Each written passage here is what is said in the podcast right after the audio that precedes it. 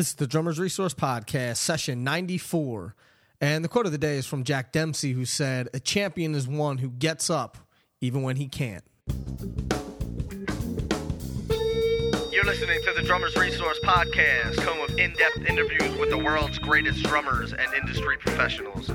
Information, education, and motivation for drumming and beyond.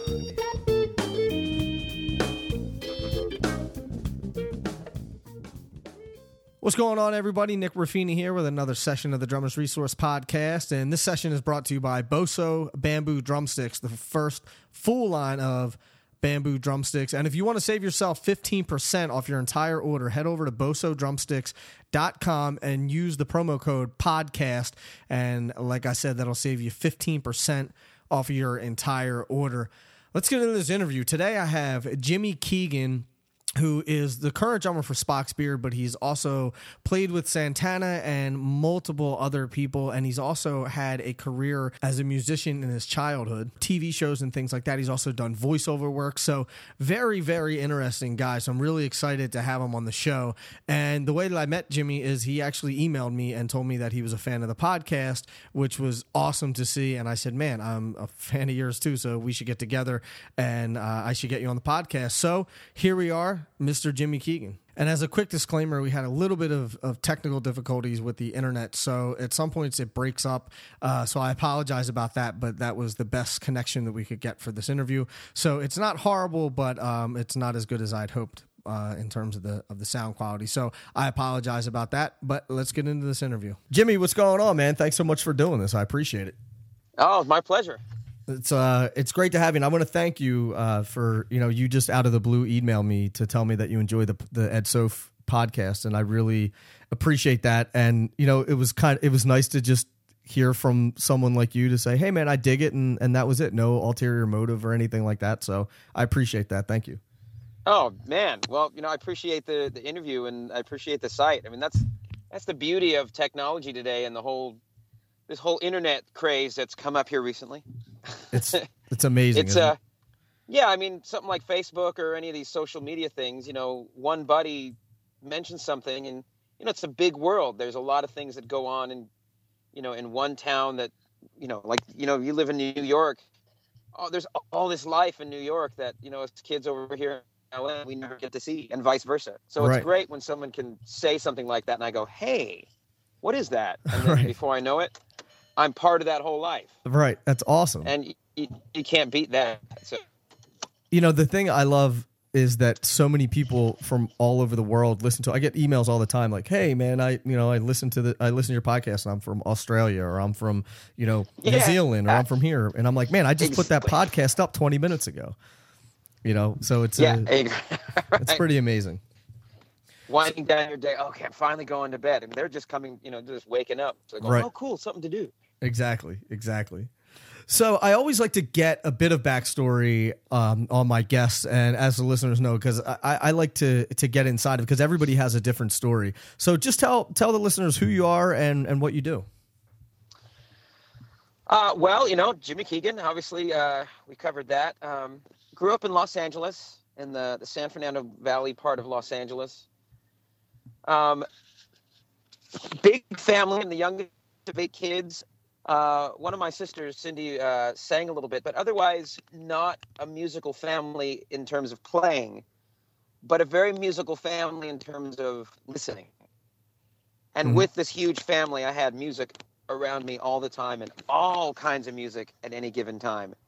You know, Elton John was the constant, but it would go any direction from like Joni Mitchell to Genesis to to the Sex Pistols to the Ramones, the Clash, to you know Rogers to Don Summer, you know, all that in one house. Mm-hmm. Um, I was about eight years old, and my my brother Dennis just about me brought in the song remains the same, and I went, "Oh, that's what I'm going to do." Right. It was it was so obvious to me. I mean, and and how many other drummers, you know, heard that, saw that movie or heard that record? You know, it was my version of the Beatles. Mm-hmm. Mm-hmm. Uh, so I started hitting anything I could, and somewhere along the lines, my family started to realize, wow, he actually can do, do this. a, a strange little twist of fate. Uh, I found myself with a drum set. Um, it involved actually cracking my head open and suing a company, and that money allowed me to buy a drum set. what? I gotta And hear I this. wish- I gotta hear I wish story. I was kidding. No, I, I, I was running to go swimming and, you know, neighborhood pool kind of thing. And someone shouted, you know, last one of the pool's a rotten egg. right.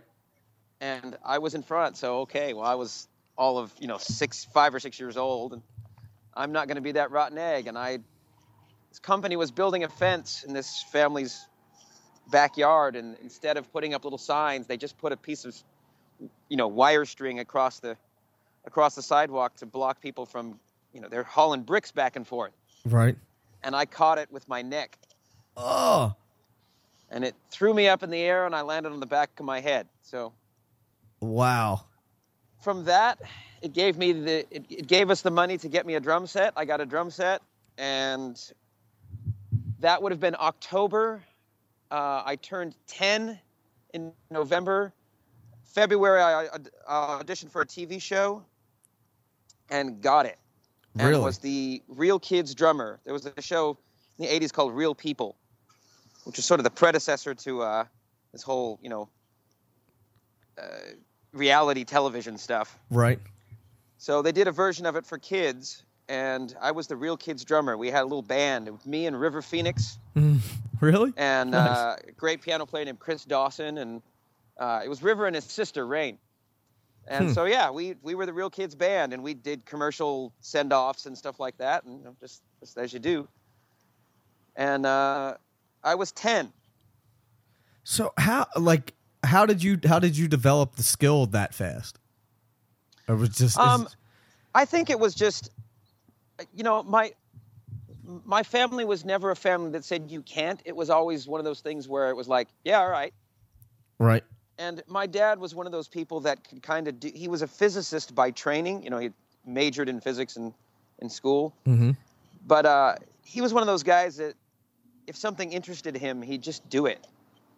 Right. He, he, you know, he had a pilot's license. He had, a, uh, or not a pilot's license. I'm sorry. He was a, an airframe mechanic. He was a, uh, an electronics engineer. He was a, you know, you name it. He kind of, oh, that's interesting. I'd be curious to see if I could do that, and he'd do it. So Nice. with that kind of, that kind of feeling around you at all times, um, uh, and and a mother that that defined patience. Again, I'm the youngest of eight kids. So yeah, she definitely needed some patience for that. yeah, it just became one of those things where, you know, when I decided I wanted to do it, for some reason it just clicked. I could just do it. I mean, I don't, I'm, I wasn't doing, you know, double bass and and polyrhythms and stuff like that, but I mean, I could play time and I could do fills and and you know, I knew where the snare drum was supposed to go. And coincidentally, my parents went to church with Chuck Flores. Hmm. Um, Chuck Flores, uh, you know, Woody Herman's Mhm, drummer, mhm. uh, was one of the still, uh, I believe he still is, is a teacher over at uh, MI here in LA. He was one of the founders of that. So he was, you know, an LA staple. He just happened to go to church with my folks. He was my first drum teacher. Wow. And it's like, okay, it looks like Jim can do this. Let's send him over to Chuck. Right. And he dove right in. He didn't waste any time with me. He got me on independence right away. Um, you know, the whole bit of, you know, doing a pattern with the right hand, a pattern with the right foot, pattern with the left, you know, jazz pattern kind of thing, and then read the page with the left hand, right. Right. switch, do the do the the ride pattern with the left hand and read the page with the right hand. Mm hmm That was Like one. long, long and short notes, and and then starting to move that stuff around. Yeah, it's just just the whole thing of you know of sort of what the, the Gary Chester book would go on to do. You know Mhm. what Dave Weckl did with that whole thing, and, Right. and you know however many other drummers. But That's such Um, a such a good book, man. oh yeah, I love it. but that. but any great book like that. I mean, even Syncopation is that kind of thing where it's Mhm. like the best the best books are convertible. Right. You can you can read it down one way, and uh, get something out of it, and then you change your approach to how it's seen and how it's read, and before you know it, whole new book. Right. I actually I have a uh, a ebook that I wrote called Stick Control Variations, and it's just taking stick control and then you know I created eleven different exercises to play with stick control. Yeah. Um, so then, like using the R's to represent one thing and using the L's to represent another thing, and now all of a sudden you have a million new exercises. Right. That's You know? that's exactly it. So that's what he started me on right off the top. Um, I studied with him for a little over a year, and then we moved, and I ended up working with a guy named Scott Frankfurt, who is now uh, a studio owner in L.A. and is a rep for Omnisphere, you know, the keyboard company. Right. But he's a killer drummer and was a great teacher. And the first thing that he got into me was holding the drumstick right. Mm-hmm. I was getting calluses and all kinds of wacky things in my hands. And so he immediately just pushed technique with me. Right. Um, but not just technique. I mean, that was just that was the start. He also got me on the idea of things like, you know, why are the why are the rudiments so important? The way he approached it, Mm-hmm. because you know, ten years old, eleven years old, I just wanted to play. You know, enough of that. Give me, show me how to play that. I want to do Right. that, like any kid is. And it's hard to see. It's hard to see the forest through the trees, so to speak, when you're Right. learning. Like when you're learning a paradiddle, it's so unmusical. Right. You know, when you first And start that's learning what- it.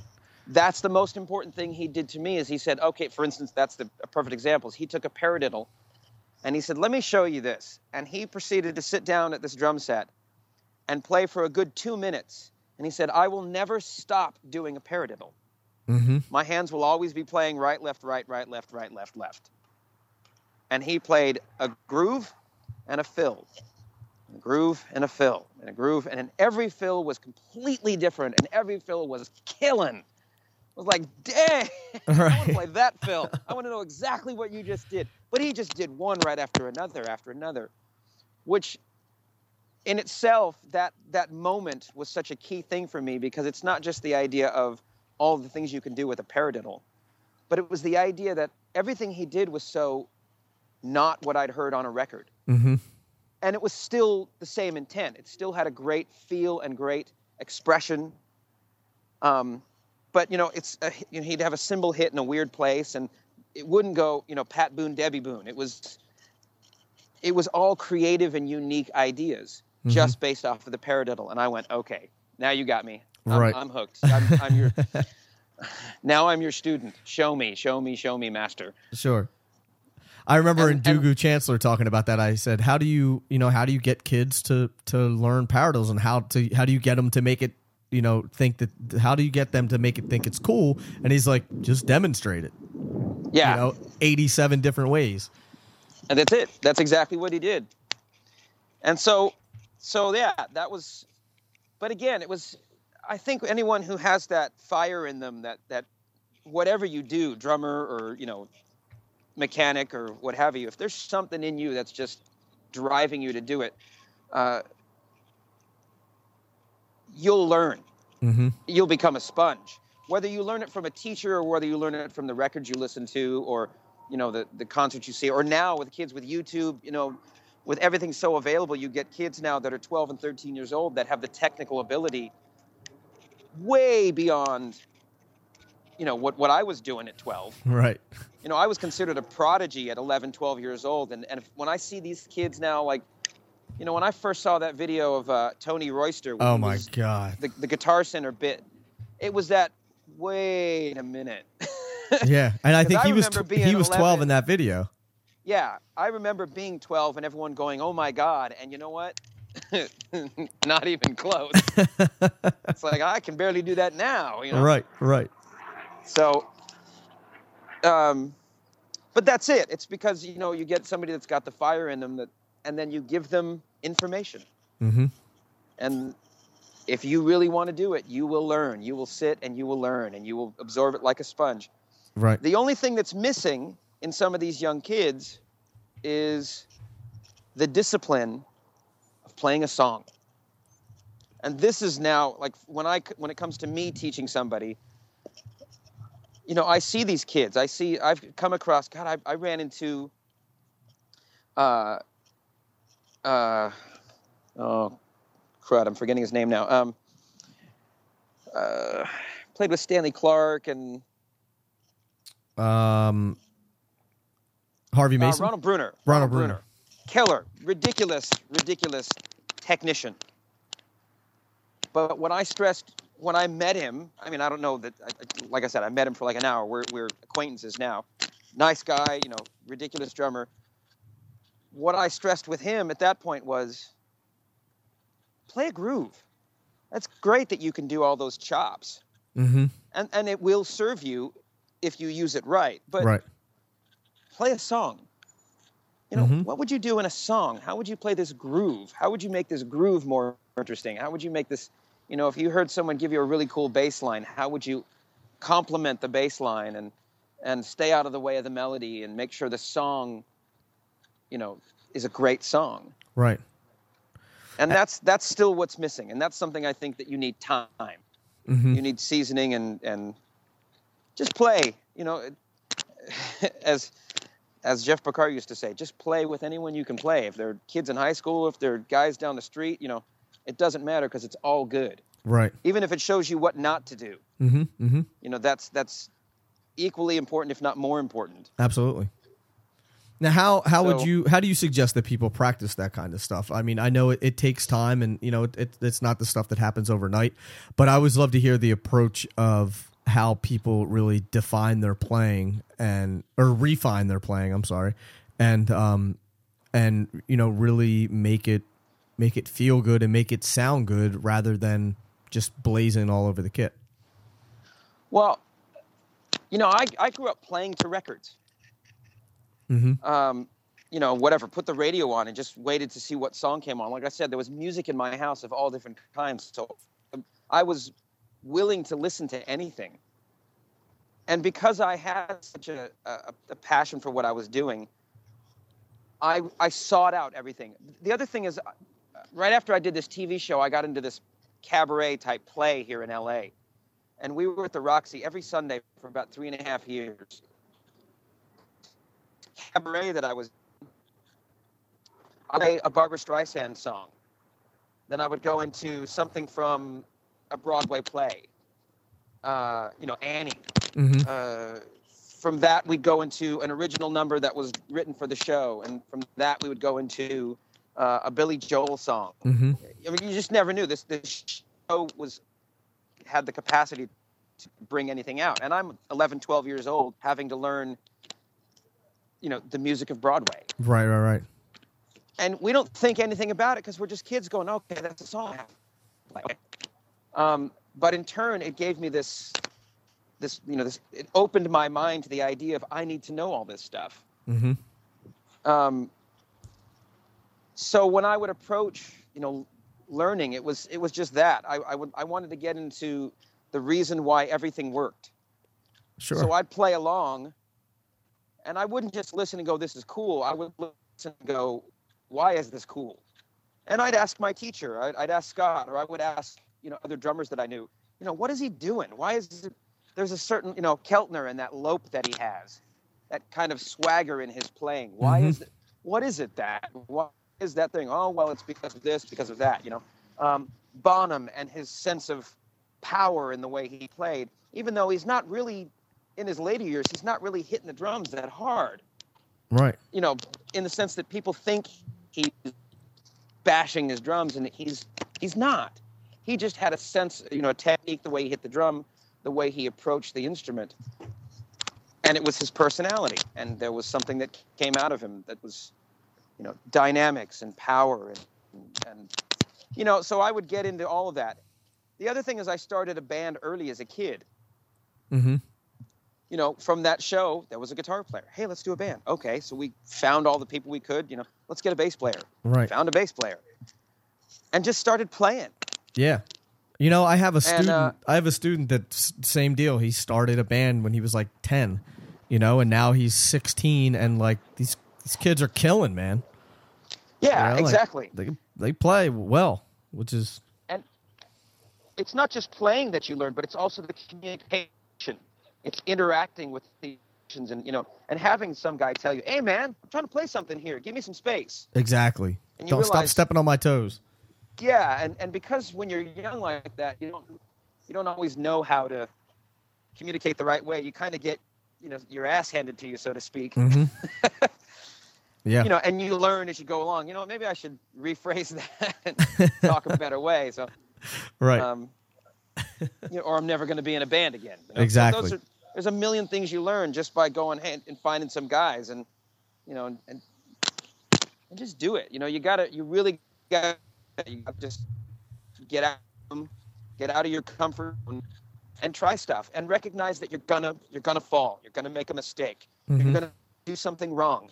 And if you don't learn anything from it, then you're to keep doing it. If you learn something from it, then great. Good. It's it's good that it happened, and treat it that way. Right. Who who cares if you fall on your face? You know. Yeah, you know it'll heal. Get up. Exactly. Exactly. Keep going. But more importantly, why did you fall? Mm-hmm. You know, stop and think about why did you fall? What what why did you make that mistake? What was it that that made that happen? That was the beauty of taping ourselves when we were kids. We just turned tapes on because we were thinking we're we're going to write songs. It wasn't just that we were writing songs; we were also hearing what was good and what was bad Right. within the song and within our playing. You know, I'd do some big crazy fill that would totally get in the way of of what what we were trying to sing. And my singer would say it, hey man, you keep putting that fill there and I, I can't hear the words. Right. Oh, yeah, okay. You know, maybe at that time my ego, you know, as a 13, 14 year old kid, like, sing louder. Right. Right. I'm doing my thing. so yeah, but as you get older, you start to realize, hey, maybe he was right. Right. And you know, you start listening to this stuff and and even something that you think sounds so hip and then you listen to it recorded, you're like, eh, that doesn't sound as cool as I thought it did. You know? yeah, yeah. And you know so that's it with technology. I mean, you, only need a laptop and you you know, a couple hundred bucks, and you've got a recording studio, and you can actually record your band, you know, and, and do it in detail, and then sit down. But don't just record and go, "This is cool." Sit Mhm. down and listen to it. Find out what's good about it, what's wrong, and and compare it to things that that you know are known. You know, compare it to the Beatles, compare it to Zeppelin, compare it to Iron Maiden, compare it to Slayer. You know, whatever it is that you like go back to why do you like it? Why do people listen to that? Mm-hmm. And and not for the sake of copying, for the sake of finding out what it is that they did that works and how come you don't sound that good? Right. What is it that I'm doing wrong or what is it that they're doing different that's you know, and break it apart. And somewhere within it all, you'll start to recognize that you have your own voice.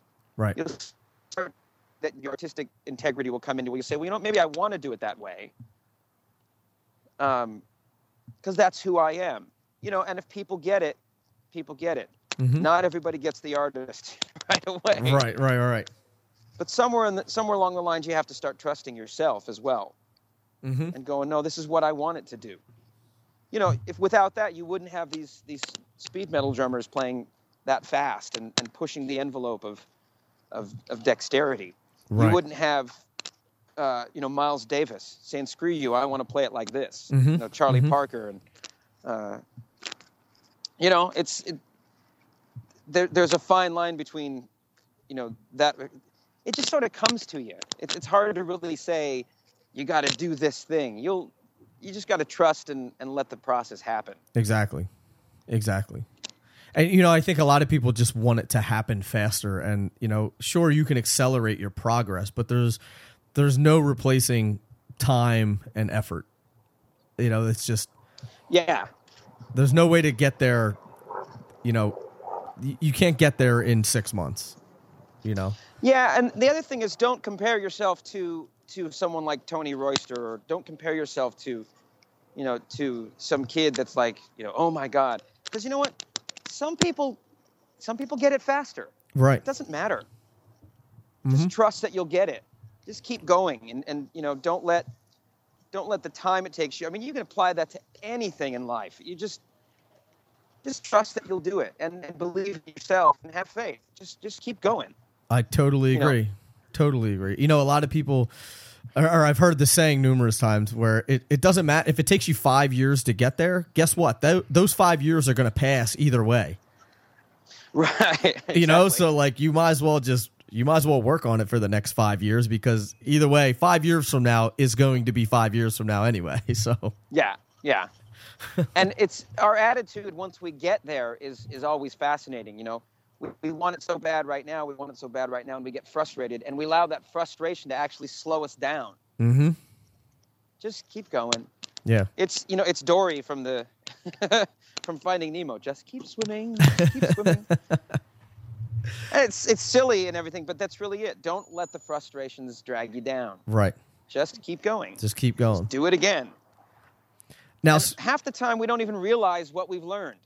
Half right. the time we'll we'll go from point A to point B and don't realize we're at point B because we're still we're still trying to get better. Uh huh. And so I mean, but that's what we're doing our whole lives. We're you know we're always trying to get better. I'm still trying to do certain fills that, you know, someone showed me back ten years ago, but I just haven't had the time to go "What was working on that. You know, I remember he showed me. Uh, you know, and it, frust- it frustrates you, but at the same time, you know what? I'll get it. I'll get it. Right. I Right. work Right. on it. And so yeah, that's it. Just, It it's funny because I'm I'm good friends with Brian Frasier-Moore, who's just a monster player. yeah. And oh then, yeah. So like I talk to him, like we'll you know we're on the phone talking about you know different stuff, and then like I'll go to like watch a video of him playing live, and I'm just like, oh my, I'm like, man, I'm never gonna get there. You know, and I'm like, I'll keep trying, I'll keep trying, I'll keep trying. You know. You know what else? You know what's a funny thing though? Um, I've, I've found throughout my life that those that when you when you really you know if, if you really take that mentality of I'm never going to be that good or I'm never going to be able to do that, you won't. I agree. I agree. Um, you just have to like, let go of that concept and really ignore that idea because I've found that nine out of ten times when I'm playing, when I'm really in an inspired moment, when the musicians around me are all firing on, on you know all cylinders and it's burning, I've I've heard people play back things, you know, live recordings, and, and I'm sitting there going, "Who's the drummer?" Right. Because because I'm playing things that I I never imagined I could do. Mm-hmm. You're like, man, that guy sounds it." good. Who is that? yeah, yeah. It's like, wait, that, that's me. That's my snare drum. Those are my cymbals, you know. Right. But it's because I wasn't thinking about it. I was simply, simply allowing the moment to be, responding to the musicians around me, responding to the audience around me, and just letting it happen. Right. Right. And it's not that it's perfect. I'll find mistakes in there too. I'll find things like, oh, ah, well, I know what I, I remember what I tried to do there. Yeah. Some, sometimes it just doesn't work. But you go and you keep through it, and, and uh, but that's, that's trusting yourself because some of the coolest fills that I've ever done, I have no idea what I'm doing. Say th- say that again. You you cut up a little bit. What'd you Oh. say? Yeah, a plane going over. Some of the coolest fills that I've ever done on record, Mm-hmm. I have no recollection of of doing them. Right. If Right. you ask me what I'm playing, I go, uh, well, Give me one on. second. let me sit down and figure it out. right. Right. Because that's not what I'm thinking. I'm just I'm just letting the moment happen and, and trusting myself and trusting the musicians around me and Right. and that's and you know I, the the mention of of having people that inspire you and that you watch them play and, and you just think that they're amazing you know i think that's a better position to be in than to say i have no one to look up to and have no one to to, Oh, yeah. to push me and inspire me you know i look for i look for the uh the guys that are that are better players than me that's the guys i want to hang around with you know that's the guys i want to i want to listen to and watch just to um, to fur, fur, to further my game, you know. yeah. I, I studied briefly with Gregg Bissonette Mm-hmm. and we were on a lesson and it was interesting because at the time I was studying with him, I was already playing. I was already doing sessions and I was already, uh, you know, I, I went for him, went to him kind of as that refinement thing. It was that, you know, I need enough to sort of push me over, you know, and clean up, you know, the last of it here, you know, Right. until I considered myself a seasoned prof. Um, how we approached it. So let's watch, let's take a look at what I'm doing. But again, Gregg Oh, was you, like this guy. You're, and, you're cutting out again. What'd you say? Oh God. Um, Gregg was was one of those guys. He was the cat that you know, monster drummer, you know, sessions and. But he was. I love Gregg because he'd do like a big band thing, and then he'd do a a rock thing. You know, he does the David Lee Roth gig, Right, right, right. and then he's doing, you know, a total straight ahead jazz gig, you know, fusiony thing. So that's what just blew me away about about Gregg is his ability to just walk from one gig to another and and read anything. He could read. Oh man, Yeah, I mean he's a monster. he'd sit down and chart. Oh yeah. Um, but while we were going over some stuff, he asked me to, you know, play this thing. Okay, I'm playing this thing, and he said, so so show me some other stuff in regards to the subject. So I started playing fills, and, second or third fill in, he goes, he goes, whoa, whoa, dude, dude, hold on, what was that you just did? I went, oh, uh, I think I did this, and he's like, oh, show me that. and before I knew it, now we're trading licks. Right. Now I'm just showing him this thing that, that I had heard, that I sort of a variation on something that I'd heard from some other guy, and added my own spin on it. Mm-hmm. Now he wants to know what it is. And that realization of, holy crap, I'm sitting down with one of these guys that I've admired and respected growing up, and we're trading ideas as opposed to, you know, student teacher. Right, It, right, it right. became a little bit more than that, and it was that was that was the thing that I needed. It wasn't that Gregg was going to hand me some secret information. It was just that sort of last bit of confidence of having somebody that I loved and respected go, What was that? Show me how to do that. And now he was learning something from me, and it was like, okay, that's, you know, that key moment. Don't get me wrong. I still looked at him as a, as, you know, as a drum god and everything. He was still over me, but it was that little reality check of, okay, I can do this. Right. You know, I've, I've kind of hit that point Sure. whatever it was, because it's you know it was just that point for that moment. It was still there was still more to come, and there's always more to come. So I I agree, man. I I to, it's it's it's awesome when you're, you know, like you said, when you look up to these people, and then next thing you know, now you're you're having a conversation with them as as an equal in terms of at least the level level that you've reached. You know, uh, maybe not necessarily as good of a player or whatever, but that you know, at the end of the day, that doesn't really matter as long as as long as you're you're speaking to each other on the same level or playing at the same level as as some other people. you Yeah. know, which is it's definitely an amazing feeling. Um, you know, I want to I want to talk about some of the stuff um, that you did as when you were a kid because I or, or when you were younger because I know that you did um, a bunch of voiceover work, which is really interesting to me. Um, so I, let's talk about that a little bit, how that happened, and I also want to talk about the the Santana stuff and you know Spock's beard and all that stuff. So we got we still got a lot to talk about if you have the time. yeah, sure.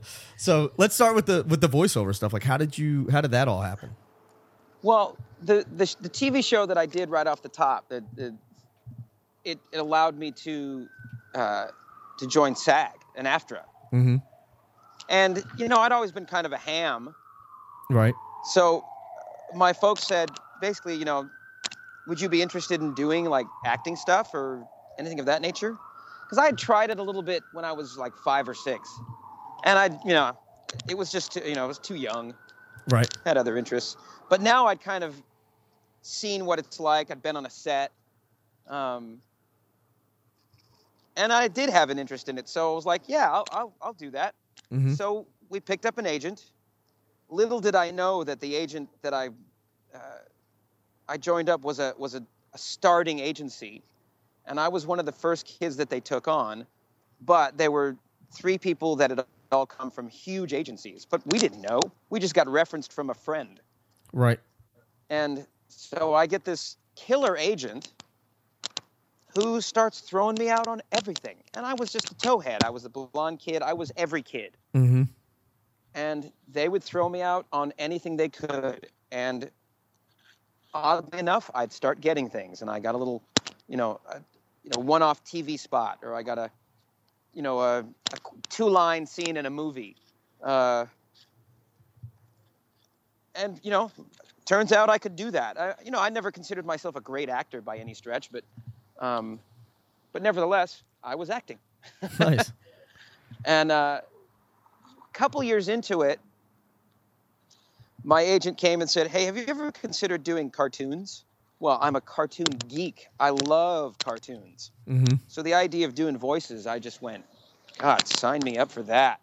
Nice. And so we went into, they, they happened to have a little booth at their agency, and we did a quick reel. They just gave me a bunch of, you know, two or three lines from a handful of scripts. And I read read the lines. We made a voiceover reel. and I got the first thing I tried out for. Nice. And how old were you at the time? 13. Wow. And before I knew it, I was doing. Uh, I had a regular. I was Henry Bigg on the Littles, Mm-hmm. which was a three-year run series. Um, that same company would hire me for random kids for things like the Transformers and GI Joe, um, Inspector Gadget. You know, anything that they that came through their offices. If they needed a kid, they'd call. You know, there were two or three of us. They'd call us, and we'd come in and do voices for them Cool. and it's part of the the music element as well that you know they would say something and I could just parrot it. I could just repeat it back to them. And so I didn't you know whine and whimper and bitch and moan like a lot of kids did. I'd walk in, I knew my way around a studio. I knew what a 421 was. Right. And so they'd go, yeah, you know, go for the, you know, get yourself behind the thing. I'd situate everything. They, you know, the engineer didn't have to come out, set the mic up. I knew how to do it. And bam, here's the line. Knock it out. I'd knock it out. Second line, second line. Cool, thanks, Jim. And I'd be done. nice. So, you know, sessions that take other kids a half an hour to an hour, and I've done five minutes. And for a long time, that was there were these two or three producers that just called me for everything. That's pretty awesome. So how long did you do that?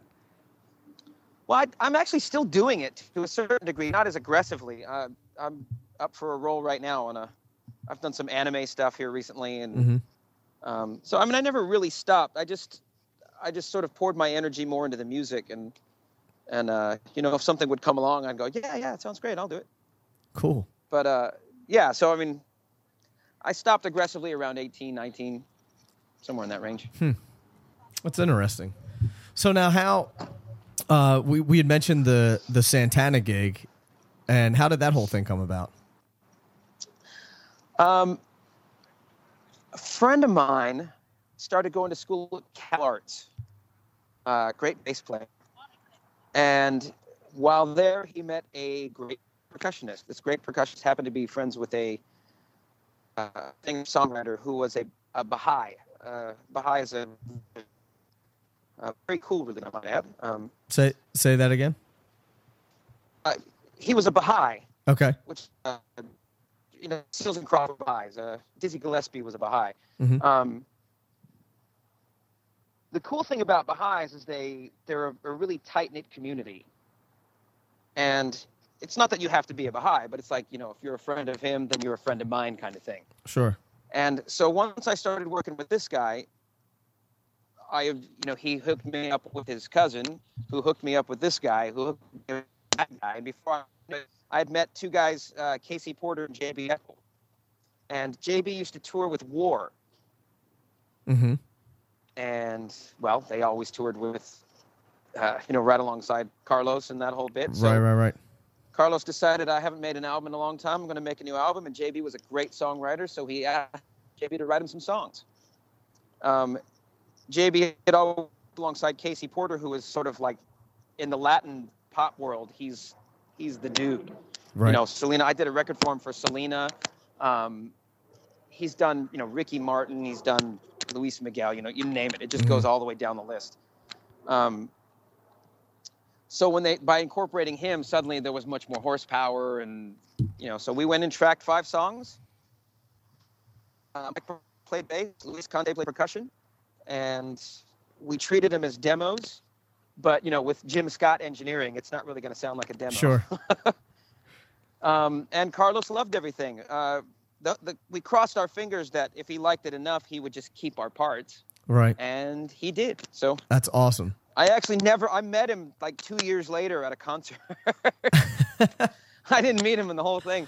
So he starts touring, and he came through L.A. and I sent out a note to his management, said, "Hey, you know, being as I helped him make the biggest album of the year, let alone the decade, Right. maybe I could get a couple tickets Mhm. and Yeah, actually makes it- shake hands with the guy." And they were like, "Yeah, sounds great. Yeah." Cool. And he was awesome. And I, I wish I'd met him on the session. It would have even been more fun. He's a fascinating guy. He is. He is. He's a phenomenal musician as well. Oh yeah, yeah, yeah. And uh, yeah, it would have been, you know, would have helped the session process. You know, Mm-hmm. play a little better and you know work off his his whole thing. Yeah, that's a great record, though, man. I mean, the whole thing is. It's a really good record. You should hear the songs that didn't make the record. really? Yeah, I would love to hear them. There's some other songs that we did that were even more, a little more cutting edge, a little more. Uh, yeah, I mean, I hope someday that that stuff will be available. I, it's mainly because of the stuff that that that Mike played. Mike is such an unbelievable bass player, Mm-hmm. and and kind of goes under the radar. But you know, his brother Jeff, so his feel. I mean, come on, he grew up with Jeff Porcaro as his brother. His feel is unreal. Right, right, right. he's he's a rare musician to where you know where'd you like to feel to be i don't know mike where do you want to be doesn't matter where i want it you just play and i'll follow you Right. yeah i have no problem with giving up that that concept to him he knows right where the tempo's supposed to be that's, all right that's it nice. You're like, well, that's where we're that's where we're gonna go with it. Yeah yeah it's just it's yeah and and mike actually also was a baha'i coincidentally enough Hmm. um so yeah i mean it's just what an experience all around you know getting to work with him i did we did a couple of records with mike and jeez you know just a great soul and and a great player and generous with information generous with uh you know yeah just can't top that Awesome. I yeah, man, I agree.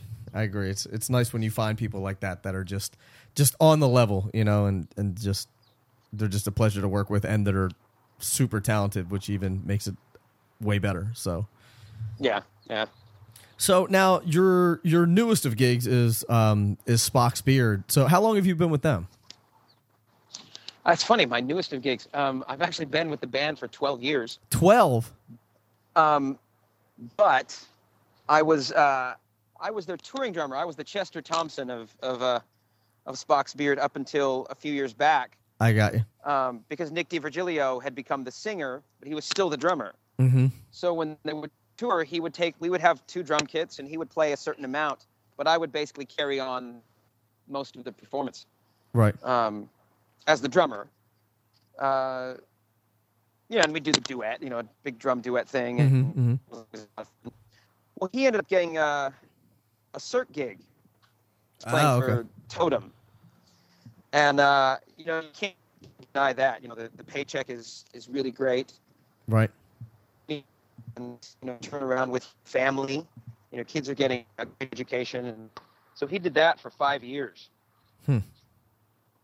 And it was a be also a gig in terms of you know great playing, and he sang. And it made Spock's beard impossible for him, so I just took over the chair. It was of a logic thing.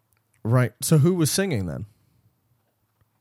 Uh, we started working with Ted Leonard um, time before because Enchant did a couple of tours with us. Say And that. Say that again.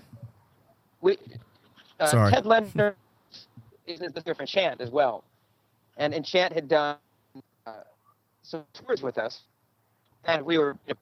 He's just natural friends with him. He's such a really funny guy and, and great to hang around, and and an amazing singer, and uh, coincidentally a great songwriter, which was good because we we needed it. And uh, Dave Meros, our bass player, was also in a cover band with him because they live very close to each other. So yeah, when the whole thing came about, it was like, well, geez, let's see if Ted will do it. Right. So he filled in first. It was at first it was just him filling in, and uh, yeah, I mean it was obvious. We we it it locked very easily. He's a he's a great personality and uh, and brought some great songs and still bringing great songs and yeah, it's it's a pleasure. It's it was all been very easy. There was there wasn't even auditions or anything. It was just hey, want to do this? right. Right. Just kind of slide into the into the position. Yeah, and he's already a, a, a good fan of the band as well. So it, you know, for him, it was, you know, it was a good thing because at least he already loved the music. So Sure. Sure. it wasn't like he had to, you know, there wasn't a big learning curve. Mhm. In terms of well, this is what we do. That makes it that makes it a lot easier, man. Yeah, Makes he already, easier. you know, he was already playing the type of music that we did, and it was very easy. Right. Right. So yeah, so we've we've already done one album with this lineup, and uh, we are very close to finishing the the next album. Uh, looking at a summer release. Uh, crossing our fingers for a summer release. Right. Um, dates are being booked uh, for a tour in fall. Awesome. We are already booked on the uh, cruise to the edge with Yes and Allan Holdsworth and uh, Marillion, and That's That will be a lot of fun. I was going to say cruises that's are the pretty best. awesome. yeah, the, we did we did the Progressive Nation cruise with uh, with Mike, Mike Portnoy and Transatlantic and all those guys, Nice. Jon Anderson, and you know you just can't beat that. You're on a cruise, Right. you get all the benefits of the cruise. It didn't cost you anything. You're actually getting paid. You get to do two gigs. You get to see all these killer musicians and great bands. And, you know, Animals with Leaders was still a brand new band. Oh, really? So, you know, walking down watching Matt and those guys play and just going, holy crap, I don't even know what he's doing. you know, but I mean, it's all over the place. So, yeah, we're looking forward to doing that again.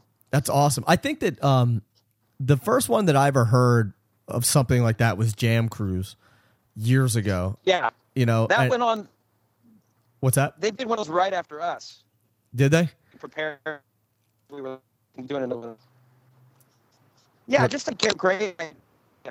On all accounts, I mean, everybody wins in that whole thing because Yeah, that's a good know, the, time. the the people that people on the boat were just going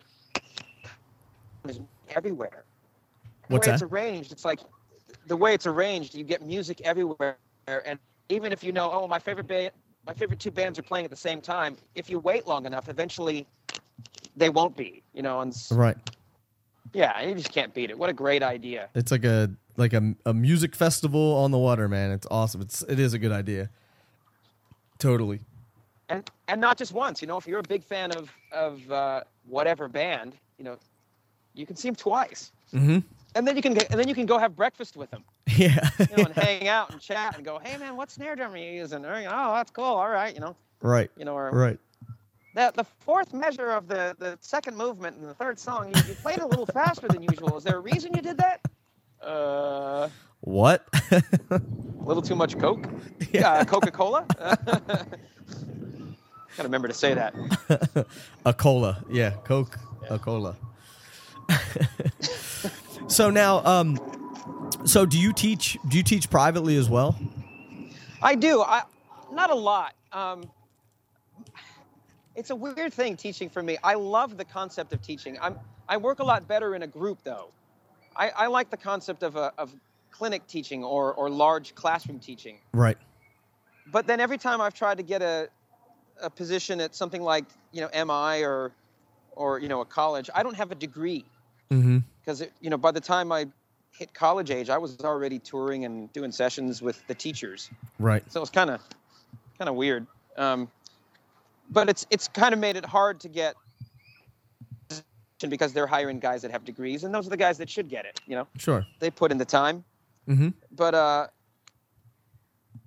I've the occasions that I have booked something or that I've started picking up a lot of students I'll get a gig and so it's like oh I'll see you in six months. yeah, Yeah. and It's, I just never really get a rhythm to what's going on. So, so the the process of building up a clientele of students, um, it's it's never been easy, which is not a complaint. It's, Mm-hmm. it's a complaint only when in the lean times when you're going, God, I could really use use some students right now, right. You know. And then sure enough, you go, great, I got a couple of students. Oh, and then I got a gig. And Mm-hmm. so, you know, it's uh, like I said, you know, I, I could complain about worse things. Exactly. Exactly. But well, I, I wanted. love the process. sure. Sure. You know, and I'm I'm actually a fan of the the group setting as well, rather than the one on one stuff. So, I was just trying to to, to hip the listeners to if they want to if they want to study with you. Um, you know, Yeah, by all means. I mean, even if it's just once, you know, even or twice, you know, or you know, if it's something that you're, you know, if you're if you're new and you, you just have questions like, what do I do? Where do I go? You know, Mhm. uh, where's the bathroom? You know, right. find me on Facebook. Find me on my website. It's it's all good. It's easily done, and now with technology, there's always time. Even Right. if I am on the road, there's always something that can be done. mm-hmm. Mm-hmm. So yeah, find me on on all those usual media outlets and just say hi. Okay. So it's just Say, Jimmy. say what you want Just just JimmyKeegan.com, right? That's it. Cool. And and Facebook. I've got a I've got a, a fan site. I hate that word fan. I know. Um, I've got a fan site and a private site. Either one's good. I started using I started using uh artist page. That's what I call it. I have That's an artist much page. better. Yeah. I like that better. Because it, it's weird because it's you know there that's actually called a page. So I don't know what your personal account is called. Is that uh, you know it's like it's my Facebook page and it's like well is it like an artist page or like a fan page or is it a a personal page? So I don't think Facebook did a really good job of that. So there's because there's no real way to to discern the two, you know. yeah, I have So- both. It doesn't matter. Right. Right. It's you know it's the same to me. cool. It's like Todd Sucherman. You you you see a he'll show a you know here's a picture of my daughter. I just got off the road. and Yeah, my daughter's so much bigger. And then you get from his from his artist page. Here's a picture of my daughter. Right. he just copies and pastes. So it's all the same thing. Exactly. And I think because they only allow you up to 5,000 people on, on a personal page, that at some point you kind of have to do it. That's So- that's the key. Plus, there's a lot more analytics in the in the regular pages that you can check out to see who's looking at your page and all that. And Yeah, yeah. So that's a whole other topic. So, but uh, but Jimmy, thank you so much for for taking all the time to chat today, man. I really I really do appreciate it, and I encourage all the listeners to check out jimmykeegan.com and definitely um, check out Spock's Beard if you guys want to you know if you want to catch them while they're on the road and the new album coming out and, And all of that stuff. If if I if I may, real real quick. You may. we- you may. Um, I'm doing a solo record. Nice. Um, I'm actually in the middle of a uh, campaign right now, crowdsourcing that. Um, I've always been a singer, um, but finally decided, you know what, I'm going to actually be a singer singer. Right. So, um, yeah, so I'm going to do a solo record and uh, you know, grab all my friends that I've met along the way, uh, singer songwriters and musicians and what have you, and uh, yeah, I've started recording an album. So that's that's kind of my next thing, right alongside the Spock's record. Uh, that's the next thing. So if you go to my Facebook page or, or my website, you can get information. And if you don't feel like contributing, by all means, watch the videos because I have a lot of fun making them. Cool. And I'll link and I'll link every podcast has show notes, so I'll make sure that I link to um, to the campaign and, and to your Facebook page and all that stuff inside the show notes so that people can find it and uh, and support what you got going on because I know it's going to be great. So Yeah, I mean, I, some people don't get into the the whole you know front and money and everything like that, and that's fine. But still, you know, if you get a second, watch the videos. right, definitely. Just because I try to make them silly and fun and entertaining, and so nice. just humor that side of my ego. Like I said, man, I'm sure that it's going to be great, and I'll make sure that everybody can can find it easily um, from Drummers Resource to link to you, JimmyKeegan.com, and check out your what is it, an Indiegogo or GoFundMe? yeah, Indiegogo. Indiegogo. Yeah, Jim, awesome. Jimmy's little secret. Cool. That's the the code words. Awesome. Awesome. Awesome, Nick. Thanks for having me, man. Man, thank you. It was it was such a pleasure and enjoy that enjoy that warm uh, California weather. Yeah.